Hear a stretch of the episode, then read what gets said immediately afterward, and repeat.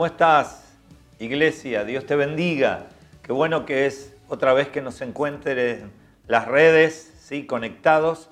Tengo una palabra para alentarte en este tiempo. Si tenés tu Biblia, busca el Salmo 23, que es muy conocido. Te quiero hablar porque el Señor es que está a nuestro lado cuidándonos.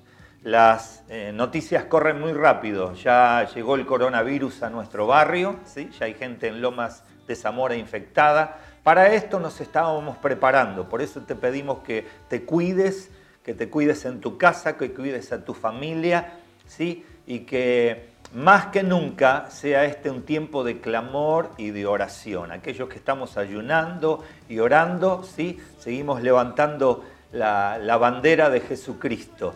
Así que yo te quería animar a que en, esta, en este día el Espíritu Santo trabaje en tu corazón a través del Salmo 23. Es un salmo muy conocido, me encanta, pero quiero hacerte referencia a uno de los versos, sobre todo al 3, pero la palabra dice, Jehová es mi pastor, nada me faltará, en lugares de delicados pastos me hará descansar, junto a aguas de reposo me pastoreará, confortará mi alma me guiará por sendas de justicia por amor de su nombre.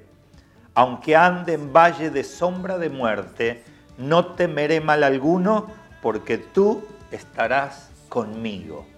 Sigue unos textos más, pero quiero hacer referencia al texto 3 donde dice, confortará mi alma. Quiero que este sea un día donde el Espíritu Santo conforte tu alma. No sé en qué estás preocupado cuáles son tus pensamientos, cómo está tu corazón.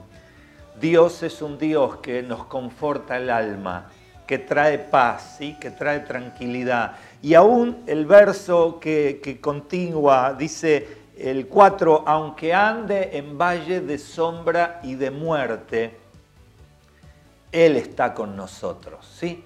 Es un tiempo donde nos tenemos que cuidar, donde eh, hay un montón de recaudos que hay que tomar, pero Dios te promete que aunque pases por ese valle difícil, yo estoy contigo. El Señor nunca te deja, Él nunca te abandona. Por eso te quiero alentar a, a que más que nunca te agarres de tu fe, porque la fe es la que te sostiene. El apóstol dice, andamos por fe y no por vista. No mires tanto a tu alrededor. Sí, podés contemplar a Cristo, cerrar tus ojos y confía que Él está con vos. Así que te quiero transmitir la paz de Jesucristo, que entre a tu casa, que en este preciso instante venga paz de Dios a tu corazón y que puedas sentir el verso 3 donde dice, Dios confortará mi alma.